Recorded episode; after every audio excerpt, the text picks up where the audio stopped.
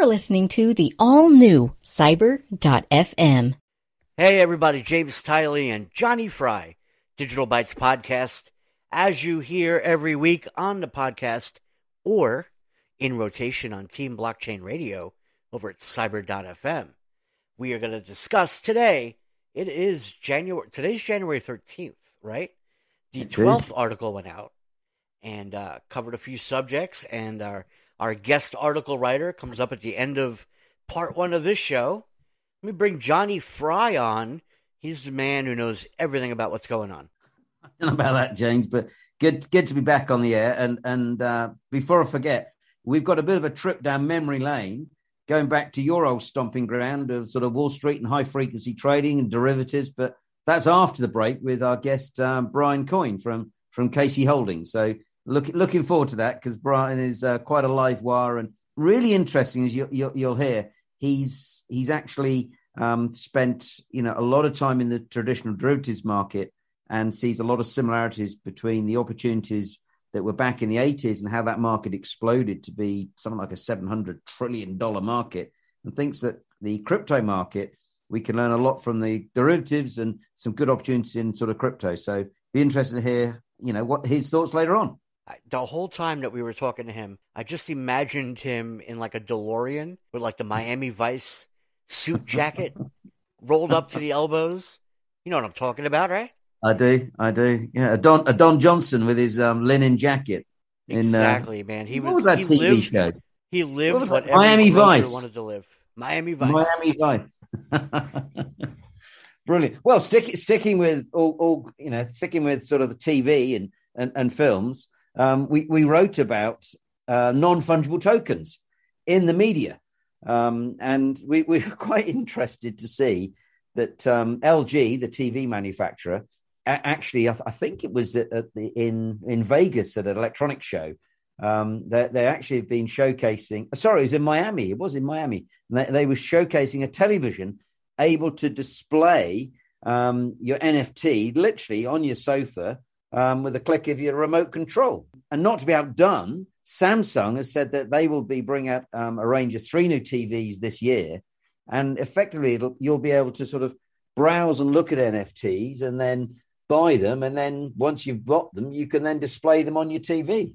So it shows how, you know, you think it's, it's only, it can't be more than a year, James, that NFTs really started getting some exposure. And now we're going to see them on the telly. I'm going to put my tinfoil hat on for a quick moment and say that my LG television heard me talk to my business partners when we started doing exactly that in the Cyber FM mobile app. I'm just saying. Wow. Wow. But but also it's not just having it, having the NFTs on a TV, but we, we were we were interested to see that um that, well it sounds like a really interesting film coming out um called um, A Wing and a Prayer and um, I believe Martin Scorsese is behind it, very famous film producer. Um, and there's he's he teamed up with a chap called Neil Juul, J U U L, and this is basically a, a, a film based on a true story, and it's going to be funded by issuing non fungible tokens um, completely. So that's how they're going to pay for it by issuing these. So if you buy a non fungible token, you'll be able to get access to some of the sort of viewing rights and maybe come on the set and but you'll and you'll be able to share in part of the profits. And the film is all about the world's first flight around the world in a in a microplane. So it's a it's a bit like sort of around the world in eighty days, but it, but instead of a, a, speed element to it, um, the old Jules Verne film, it's it's in a microplane. So I thought that would be quite a scary journey, but but interesting that we're seeing non fungible tokens um, now coming into Hollywood. And we then found out that it's not just Hollywood, but it's Bollywood as well. And one of um, Bollywood's biggest stars, um, he's actually launched something called Bolly Coins. Um, I think 8 million so far, from what we could see, have been launched out of the 20 million. And they were already launched back in October uh, 2021 at 10 cents. And at one stage, they, they had actually risen up to 21 cents. I, I haven't looked at them today, but um, early the week, they, they were um, they were around about sort of 12, 14 cents. And the reason we mention that is that great, it sounds superb when a coin goes from 10 to 20. But obviously, bear in mind, some people would have bought them at 20 and they've now come back down. So as, as that old investment expression, all that glitters isn't gold. And as within many, many different cryptos, you need to remember that um, you know NFTs can be very volatile, and um, you know really should be only you should put in there what you realistically can afford to lose. But as a funding mechanism, interesting to see we're seeing them in not just you know art and videos and music, but coming now into the film industry. I do think that um I, I've seen this. Maybe he used a trendsetter where the tokens are released to buy the NFT. We're almost yes. creating a currency now to support the individual ecosystem. I think it's genius. Yeah, no, it's it's, it's really interesting, and and and it's and it's funny. And we're going to touch on this actually next week. Um, this whole idea of people coming together in a community, pooling their money, and whether it's with an NFT or whether it be with a DAO, a decentralized autonomous organization, and a little bit like a sort of venture capital fund, these people are creating communities to invest in projects. In this case, it's investing in a film. Um, but there's other projects which we will we'll explain more about in next week's show. But I, I know Bryan. Just sorry, going back to our guest Bryan Coyne, who's coming on after the uh, break. One of the things that attracted him into the world of cryptos was that in the derivatives market, they only really were interested in one thing, and that was how much money could you make. Whereas in the crypto world, we see a much stronger element of community. Uh, there's a lot more people who discuss things on various different forums like Discord and Slack and WhatsApp groups and Telegram, and the sharing of ideas and the fact that we want to try and do something which will benefit many, many people rather than just want to make a quick, fast buck. Yeah, makes a lot of sense. Yeah. You started talking about China in that same article, though. Well, yeah, the, the reason we brought up China is that the um, the the state-controlled news agency have basically said they're going to release a collection of non-fungible tokens. The the the the gov as, as, well as CNBC actually reported that the Shanghai City Department has released um, a five-year development plan, which is included in encouraging the metaverse um, and the use of the metaverse in public services, business offices, and other areas. And within the metaverse, uh, as a as a way to um, advertise and promote goods and services, um, and as a way to trade, we're seeing non fungible tokens. So whilst the Chinese um, have made it pretty clear they they they don't want people in their country getting um, involved in cryptocurrencies, they they seem to have a different stance towards non fungible tokens. And the, the, the, Chinese, one of the one of the um, traits of the Chinese is they are very avid collectors. Um, and they're very it's it's something which they've always always done, not just in the digital world, but they've been collectors of of art and and wine and property.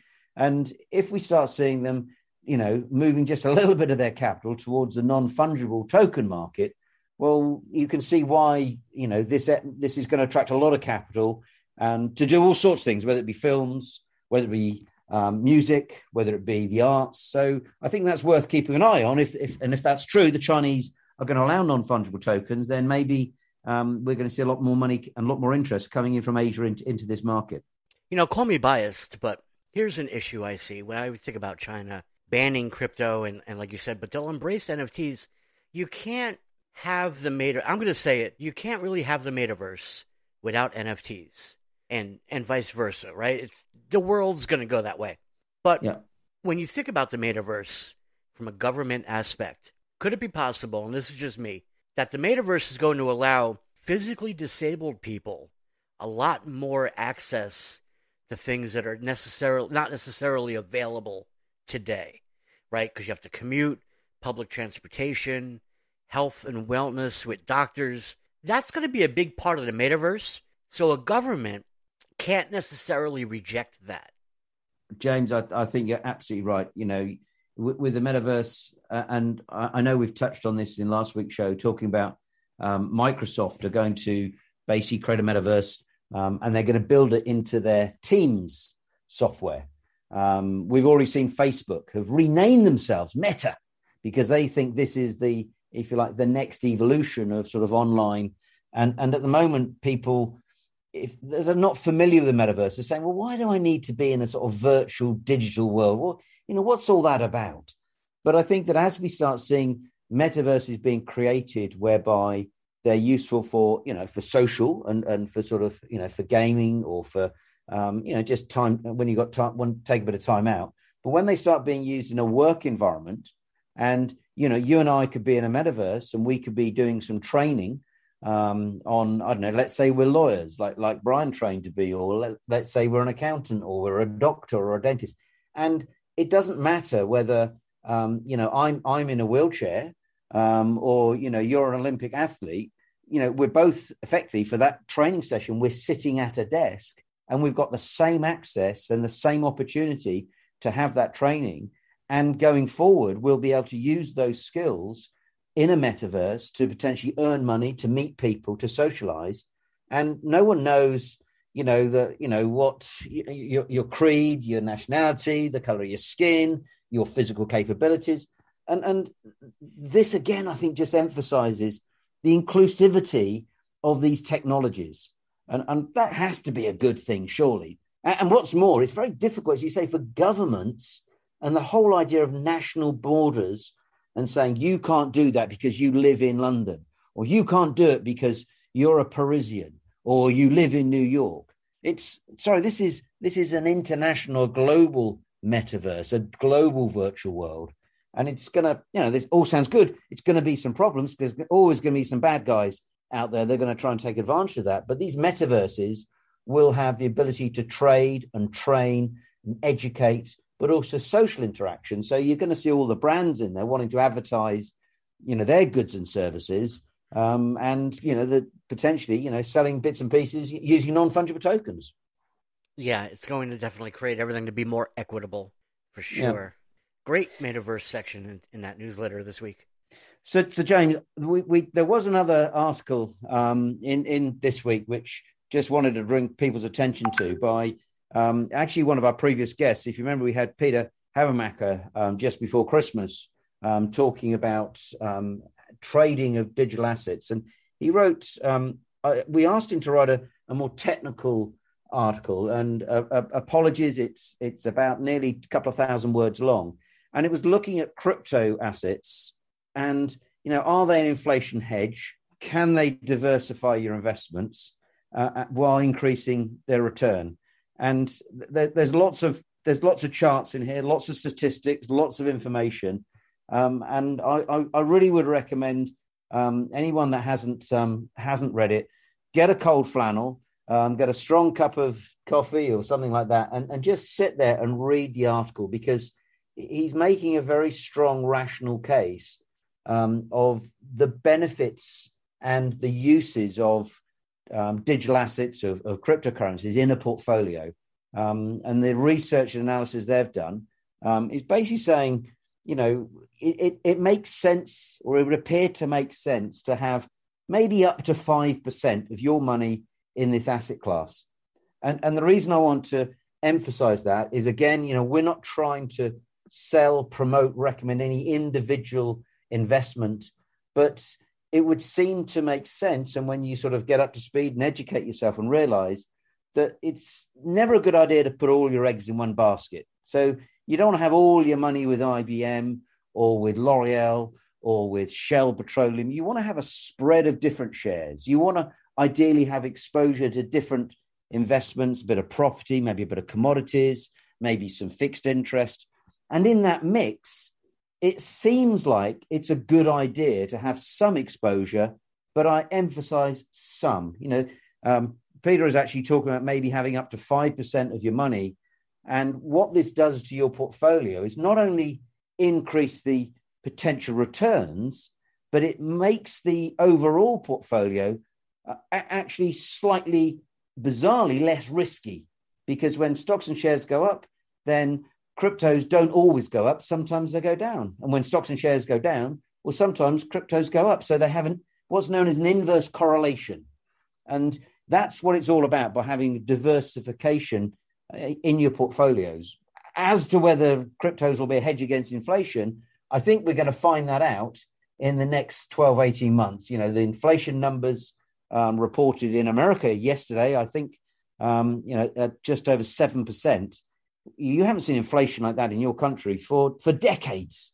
So it'll be interesting to see what happens to some of these crypto assets. And are they really a hedge? Are they going to perform reasonably well compared to perhaps other investments? At the moment, I think the jury is out to some extent, but I think there's a growing body of evidence to show that having a little bit of money in this asset class can actually improve your returns without actually increasing the volatility of your overall investments.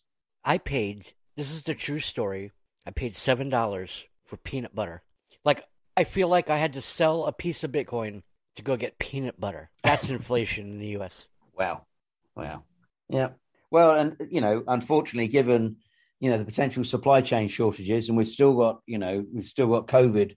Um, you know, it, it's still a very very real um, threat to the economic global economic recovery. You know, I know here we are, sort of middle of January, and the the sort of wave of COVID um, in in the UK has sort of moved from the south England, from London, and there's other parts now where some of our hospitals are really struggling under the number of people that are poorly. What in America, you're getting consistently a million plus people a day reporting to to have COVID. And what the reason this impacts on the economy is because people aren't able to, you know, man the trains, man factories. So we're seeing production shortages. Production shortages mean that people pay more because they want to get hold of some of the goods. So inflation's going up. You know, at, at, at a time when we got huge amounts of debt, higher inflation tends to lead to higher interest rates. And we're already seeing, um, again, we've seen higher interest rates a little bit here in the UK, just a little bit. Um, places like New Zealand, they've been putting there's a number of countries, and now America too is talking about putting up interest rates. At a time with huge amount of debt, that's not good for equity markets. Um, so I think, you know, 2022 is going to be, it's going to be a bumpy road. Um, it's going to be a bumpy road, and it'll be interesting to see at the end of it how well a sort of diversified portfolio of cryptos is compared um, compared to say something like the S and P 500, which has had a stellar return, you know, fueled mainly by all those tech stocks um, in the states. So it'll be interesting to see how it, how it plays out. Yeah, it's, it's going to be, and and unfortunately, COVID is not a subject that's going to go away anytime soon. My no. my yoga instructor passed away this past Saturday from oh, COVID, double wow. vaxxed, boosted, the whole nine yards, and uh, she yeah. passed away and I feel like you know the U.S. is getting it hard. I I feel like it's we can't go through these lockdowns and things like that. I mean, I, I, if we have to, sure, but I can't have a repeat. It's no. it's going to affect the market entirely. Yeah, yeah. Well, just just on a well, I, I hadn't, I didn't realize about you. I'm very sorry. Um, you know, James, that's terrible when you when you got a close friend that dies from it. That's that's that's tough. That's tough. I, Not to make I, the I show depressing. no, but it but I think it's a dose of realism. Um, a dose of realism there, James. James, fine, because I know we've got to we've got to stop because we've got a break coming up. The other thing we just wanted to bring people's attention to was the announcement from PayPal, and PayPal have um, confirmed they're going to launch their own uh, dollar-backed stablecoin. So this will be a digital currency backed by a, a big bag of gold um, it's not gold, big bag of dollars. And it's not so much the fact that PayPal have announced this. I think what you need to look out for is how, or the question is, how long before American Express, Visa, MasterCard copy PayPal? And what will this do to the banks? Because we're likely to see more and more these payment platforms, these debit credit card operators, actually creating their own currency and therefore bypassing a lot of the traditional banking services. And as interest rates rise, which we think there's a pretty good chance because we're already seeing it, at the moment, these stable coins don't really make any money for the issuer. But if we see interest rates, say, back at just say 5%, then, you know, all of a sudden, if PayPal's, um, you know, sitting on a few billion um, of their stable coin, then, you know, they'll, they won't be giving all that 5% to the owners of the stable coin. And if they're suddenly saying, oh, we can make one or 2% off of our stablecoin deposits, then you can see it's a very, very financially attractive proposition for some of these payment platforms. And it's the sort of money the banks have been earning, but they won't be because people won't be necessarily depositing their money in a bank. They'll have it sort of elsewhere. Um, and that then has a big implication on how do the banks get the money to lend to investors but there'll be we'll we'll talk more on that another time. But I, there's some big big changes going on in the financial markets potentially, James. And that's going to lead to the requirement of just a lot more education and, and informational things because we're going to see so many. I mean, everybody's going to have a stable coin. Be a hot new thing. Yeah, potentially, potentially. But yeah, so um, so on the education side, if if people if you'd like a copy, we we basically do this once a week, James. Don't we? We talk about some of the developments and who, how, and where and why people are using blockchain technology and and digital assets, and and that's really what Digital Bytes is all about, and that's what the Digital Bytes show here on Cyber.fm um, is designed to do. Not not trying to recommend any particular product or service or fund or company, but just say, look, some of these things are happening. Make sure you're aware of it, and then decide how and where what you need to do or what your company needs to do, because change is very much coming. Um, if you want a copy of Digital Bytes, we email it out every Wednesday. Um, you can either contact uh, James uh, Tylee at cyber.fm um, or find him on LinkedIn, or alternatively, um, you can contact me, Jonny Fry, J O N N Y F R Y, Jonny Fry. I'm also on LinkedIn, and we'll happily um, put you on the list, and you can then receive in your inbox every week a copy of Digital Bytes. I almost thought maybe you forgot how to spell your name there for a second. I did. I did. You're not, you're not burning out already. It's only January. oh dear.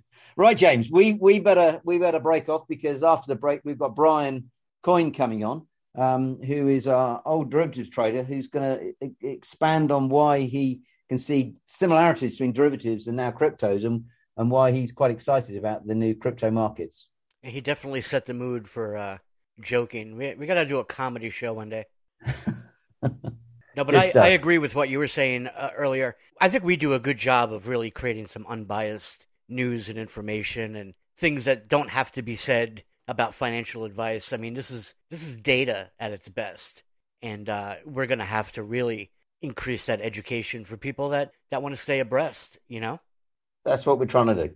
All right, so coming up, Bryan Coyne, and he's gonna you're gonna see why we're all in a good mood when we bring him back in like two minutes. Fantastic. Speak to you in a minute then, James. Thanks. And thanks again for sorting this show out again. Really good. Always good to talk to you. I do think we should hold off on switching them back, though, until we get that crop report New Year's Eve, don't you? Absolutely. No sense rocking the boat until then. If uh, Mr. Beeks does what we paid him to do, we should have a very happy new year. Indeed. hey, Jonny, we're back over here, huh? Me and you over at the Digital Bytes podcast. January is on a roll. We're doing great. I was a little worried about 2022 with, with the way 2021 went, but you've got full control of this, and you're bringing us an 80s guy, like a like a real human, right? Not some stuffy type guy. This guy talks about basically how Eddie Murphy and Dan Aykroyd changed his life. I'm best friends with him already. So his name is Bryan Coyne. He's over at uh, is it Kasei? I'm going to say that wrong. Holdings. Oh, that's Correct. that's that's correct, James. oh, I got it. Okay, well, thank, thanks, James. And, and Bryan, welcome to the Digital Bytes Show here on Cyber.fm. And um, yeah, well, as James said, you, you saw a Hollywood film and it changed your life. You know, is, that was the guy that sat there and said, I can walk, I can walk, and, you know, I can see, or something, wasn't it? Eddie That's Murphy? Exactly, exactly correct, Jonny. so I, I, I, I, used to be a lawyer. I used to come, I studied uh, at university uh, seven years basically, I was the first person in my family to get a university degree. And I, I did whatever I could to make my uh, family happy. And um, that involved going to university. So I chose the easiest subject I could, which was law. Uh, was easier than medicine. And uh, seven years later, I was sitting in a law office Monday morning, counting the hours till Friday afternoon, thinking, well, is this what my life's going to be about? And just uh, being a clock uh, watcher, carrying on doing my job. And I went to the movies. I watched Trading Places. This is the honest truth. And I thought, this orange juice, I won't spoil the movie for people that haven't seen it, but it's basically. Live hogs. Live hogs as well. Don't forget those. Yes. so I, I saw futures. I thought, futures, this sounds like pretty, you know, pretty cool. And everyone was on the floor of the stock exchange buying and selling and going crazy and they weren't sitting in an office reading legal contracts. And I thought, I've got to find out more. I've got to find out more. And then eventually I did find out more. I uh, saw an advert in the paper And there I was as a you know a qualified lawyer applying to be a junior trader on the floor, um, and that was the start of my life in trading. And have we lost you? That's the wonderful thing about radio. I think we lost him. Hello. Hello, Bryan. We, we, we lost you. You were you were saying that you um you were sitting in your law office getting bored, and you went and watched Trading Places, and you were looking at futures. They were telling you all about futures, and you you went and applied for a job. So where was that job in London, or where did that, you first that start job, working? That, that job was uh, based in London, uh, ironically working for a, a, an American company called Bailey Shapkin, which uh, was you know many, many many years ago. Yeah. And uh, they sent me over to London. I went to the floor. I went to Chicago, and this was my dream. You know, I couldn't believe I was being paid to do something that I would have done for free. so I carried on a career doing this for, for uh, 20, 25, 30 years, 35 years. And all of a sudden, I saw people driving around in Lamborghinis. I saw young guys going into uh, restaurants and nightclubs, and they were the you know the richest guys in the room. And I'm like, what are these guys doing? And they were like trading crypto. I thought they were drug dealers. I thought they were. I had no idea what that world was. And I carried on hearing about Bitcoin and Ethereum, and I still didn't really register until I saw a, a, a course advertised on Facebook. And obviously, when you talk about Bitcoin and Ethereum, Facebook's listening to you. And the next thing, an, uh, an advert appeared on my uh, Facebook account for a, a, course at the London School of Economics by correspondence, a cryptocurrency and disruption course. And I thought, let me do this. Let me see what this is all about. It opened my eyes. Three months later, I'm like, this is unbelievable. There's a new world. You're not a new world for an, for an old boy.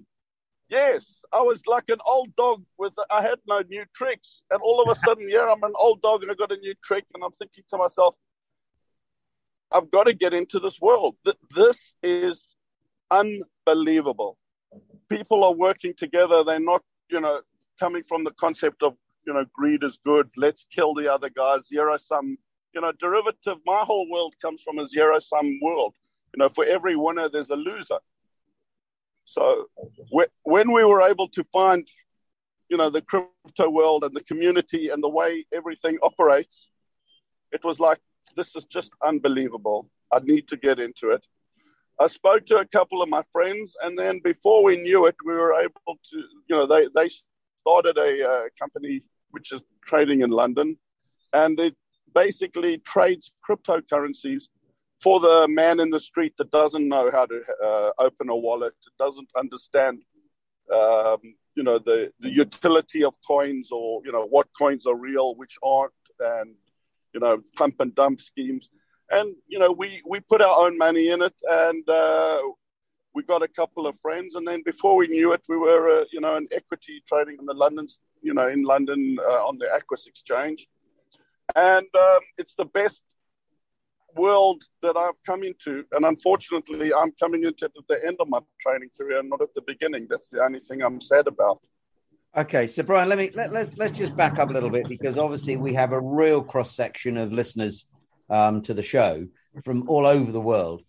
C- can you just give a very simple explanation? What are derivatives, and you know, how are are they a little quirky market, or are they are they are they important? Who uses them? The derivatives are used by two people. They're used by speculators and they're used by hedgers. The first known derivative contract goes back to the early 15th century, and it's a prime example. The Japanese rice farmers, they would be worried about their crops in the next season. So the Japanese rice farmer's wife would say, uh, Satoshi, we're going to need money for the next year. What are you going to do? And he'd say, Well, I can sell my whole rice crop right now to Mr. Jones, who will buy it from me at a predetermined price. And whatever happens with the, the rice market, I know I'm going to get X yen a bushel, and that's guaranteed come hell or high water. if there's a bumper crop, unlucky me, I still only receive 20 yen a bushel. And if there's a disaster, um, I still receive 20 yen a, a, bushel. So he would be known as the hedger. And uh, the person on the other side would be the uh, uh, someone that wants to take a position in you know the markets and would be, for lack of a better word, would be prepared to gamble or speculate as to whether or not the market would go up. So if someone believed that there was going to be a rice shortage, they would go to the farmers and say, listen, we'll buy all your rice now for the next six months. And uh, they would benefit if the price went up. Likewise, if the price went down, they would lose. The farmer wouldn't have any price uh, risk at all. So that okay. is the okay. essence of a future. Right. So, so essentially, what we're talking about is is a in this case a physical um, asset, a c- commodity, rice, and it gets it gets created or packaged into something called a derivative, which means that Mr. Jones can actually say, "Well, here's some here's a, an agreement that I'll pay you a sum of money um, for every bushel of, of rice in this particular case." And, and that that contract, that agreement, that's the derivative. So that's exactly correct.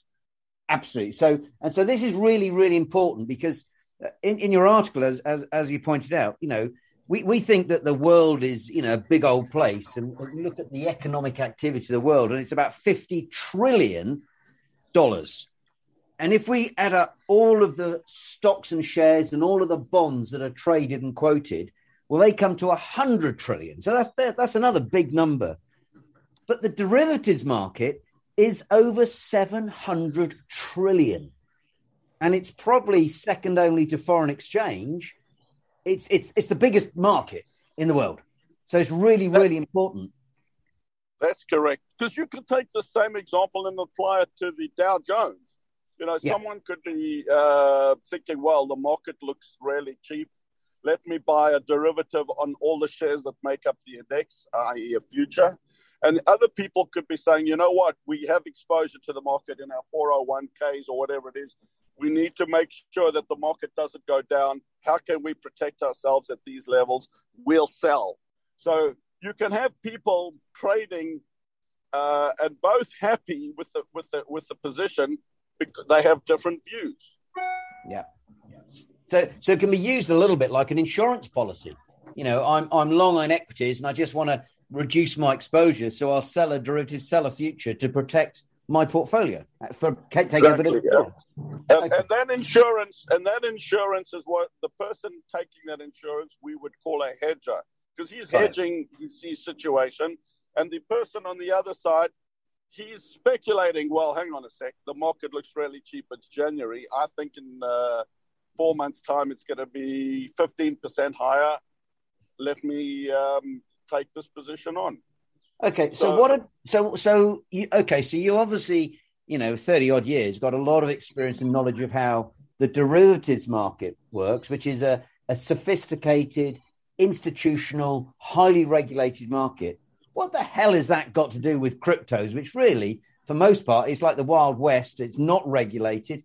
There's a lot of cyberpunks and not many institutions. So it's almost juxtaposed to the derivatives market? Why why are you so excited about this? You know, a lot like James and I, I have to be honest. But you know, what what really caught your imagination of cryptos then? Well, but basically, what what what appeals to me about the crypto market is the fact that it it, it feels the same as the, the futures felt in the 1980s. There's there's there's it's a new market. Lots of people are in it there's lots of excitement, there's lots of noise around it. Lots of people know what they're doing, and many more have no clue. So yeah. I, I believe that it's a new world, it's a new industry, and it's much like um, the property boom in Manhattan in the you know early 1800s. It's the same as the cell phone boom. It's the same as the the internet boom on day one. So things are going to happen we don't know where it's going to be, but we do know that there's a change in the world order. That's for sure. You know, Got in it. all fairness, we're still trying to get Lambos. well, aren't we all?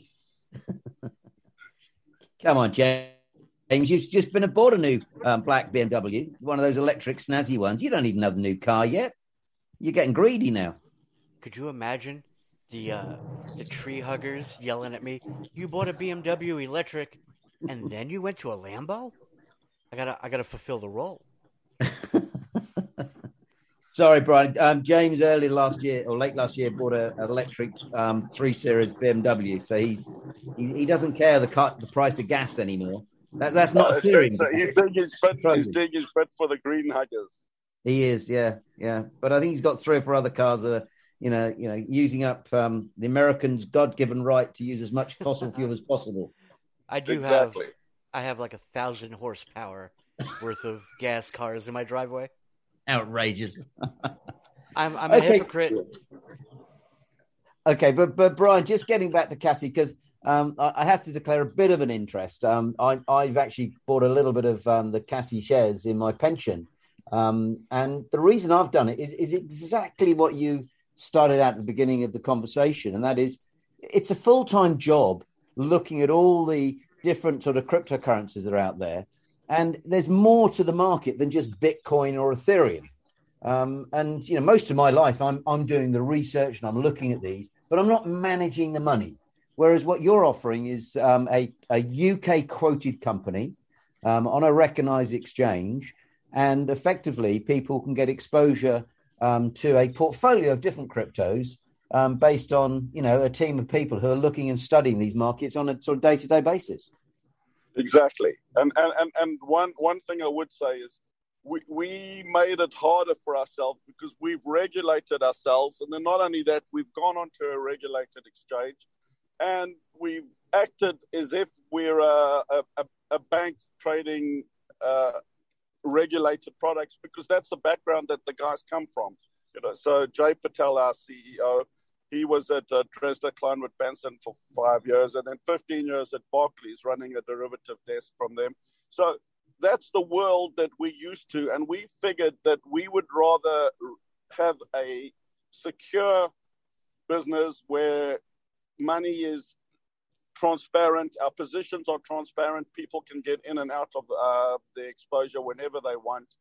And it's run with utmost respect to Warren Buffett, we would say it's the Berkshire Hathaway of crypto. So we take the money that we receive, the money, well, in our dreams, in our dreams, we, we hopefully can get there. So, you know, the money that the shareholders invest gets invested into the crypto portfolios and, you know, the funky stuff that we're doing with derivatives. And on that, and, uh, you know, we are confident that we're going to outperform the market and um, Okay, okay. deliver on Uh, the crypto.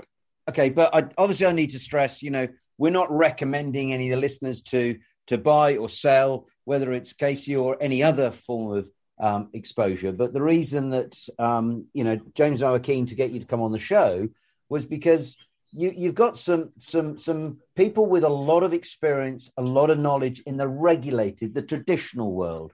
Um, you, you've worked for some of the big derivative houses. You've mentioned a couple of big um, banks with Barclays and, and, and and the like. And so you and your colleagues have got experience and knowledge of how traditional, highly regulated markets work.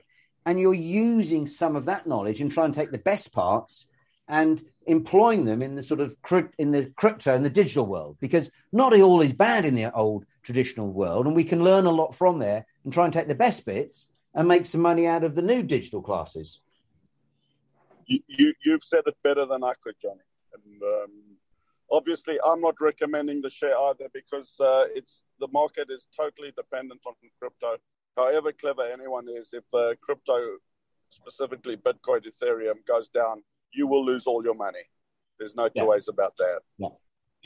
So it's, it's really just making people aware that there's there's other ways, there's other opportunities, and it's and we're beginning to see people with real knowledge um, of, of of both worlds creating structures which we wouldn't have. We you know the, I, from I believe Kasei is well certainly the first one in the UK. I know there's a there's a couple more coming, but I, it's it's one of the first quoted way quoted equities that give you exposure to this new asset class, which is why I thought it was quite an interesting. But but James, I'm I'm mind, mindful of sort of time and what have you. any thoughts, any ideas? I, I I'm amazed if you guys didn't actually bump into each other. If Jay, James, you were on Wall Street for a number of years, and Bryan, you were lurking around Manhattan. So who knows? I might have listened to you performing, James. No, I was going to say that the awkward moment here is that Bryan would be somewhat considered, if we did bump into each other, like my mentor, because he oh discusses how how the good old boy system went from taking the guys out to lunch to the computer geeks doing the high frequency trading algorithms, and I was in Wall Street right around that time, where I, I had a couple of companies bait me on special lunches. You want to come to us? I had one firm offer me a car, and we'll just say in the state of Connecticut, when they were because I lived on Long Island, and they would say, "You don't want to go to this company. We're going to have a car waiting for you on the Connecticut side of your ferry, and that's going to make your commute." Like they were bidding on me, and then one day, those special lunches just stopped, right, and it became what you're talking about with it was all about technology and you know you're not that important now just because of who you know but what you can do so yeah. you were probably the guy i looked up to while i was trying to understand with that transition from the good old boy network to the good old white paper network if that makes any sense. Well i i, I get that. I, I really do. Because and and that's the right way that it should be. That's what makes me feel even better.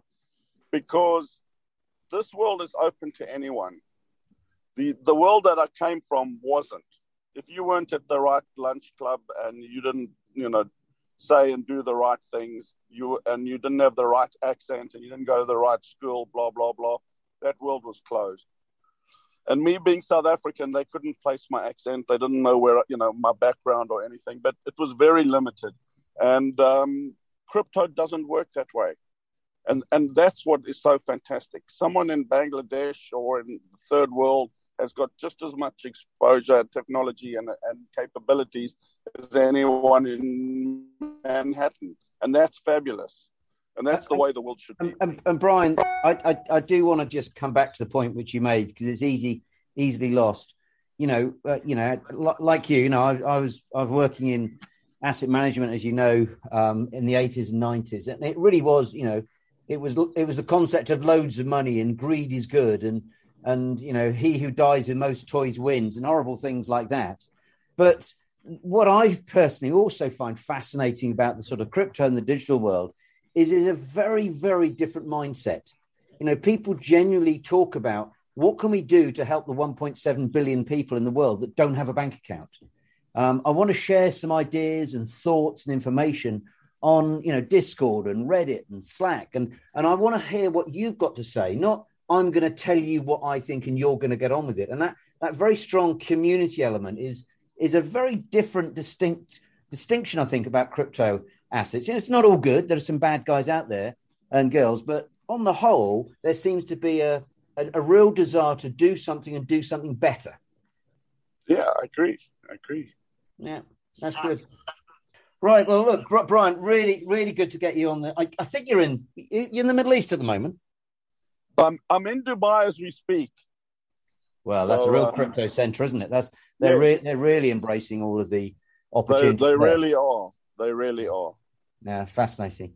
Well, look, yeah. we'll we'll we're definitely going to get you back um, on on the uh, on the show later this year, and you can give us an update, perhaps, and give some examples of some some perhaps some good trades and some bad trades, and be interesting to see you know what you and your colleagues are learning, and hopefully you'll still be just as enthusiastic um, later on in the year. I hope I hope to, and I'd be very honoured to come back onto your show. Thank you guys very much for inviting me. It, it was very uh, appreciated. That's good, James. A bit of a trip down memory lane for you. You were t- thinking about your car, the company car that used to pick you up and take you around because you're the king king of sort of high frequency trading algorithms in those days. Yeah, this is an enjoyable show today. That's for sure. okay, so look, if um if you'd like a copy of Bryan's article, then just contact obviously James Tylee at Cyber.fm. Um, or myself, Jonny J O N N Y dot Fry. Um, both of us are on LinkedIn, and we'll just send you over a copy of this week's Digital Bytes, which has a copy of Bryan's article in there. Uh, and Bryan, before you go, um, how can people um, get hold of you? What's the best bet on, on LinkedIn? Yeah, on, I'm on I'm on LinkedIn. Uh, um, probably is the best. And, Okay. Uh, And and it's Bryan B R Y A N, and then your surname is Coyne K O Y N E. no, C O Y N E. The joys of dyslexia, K and a C. Sorry, it's C O. No, no, no problem. Sorry about that, Bryan. Okay, No well, brilliant. Well, well, thank you very much for joining us. And James, I think that's a that's another show this week. We'll we, we'll be back next week with more sort of updates of what's been happening in the digital asset and blockchain um, world. And thank you all for listening to us again. And um, we'll look forward to be back on the air next week. Yeah, I agree, and I think that uh, that he actually put it out there. I read the uh, we'll all be sipping our pina coladas and telling our children we are pioneers in the great crypto boom. I can't wait. I want the pina colada. Uh, I want to be sipping it with you. Fantastic. Make it a Okay, date. well, th- Thanks thanks, a lot, again, guys. Bryan. Well, Thank you very much. Looking good, Billy Ray! Feeling good, Lewis.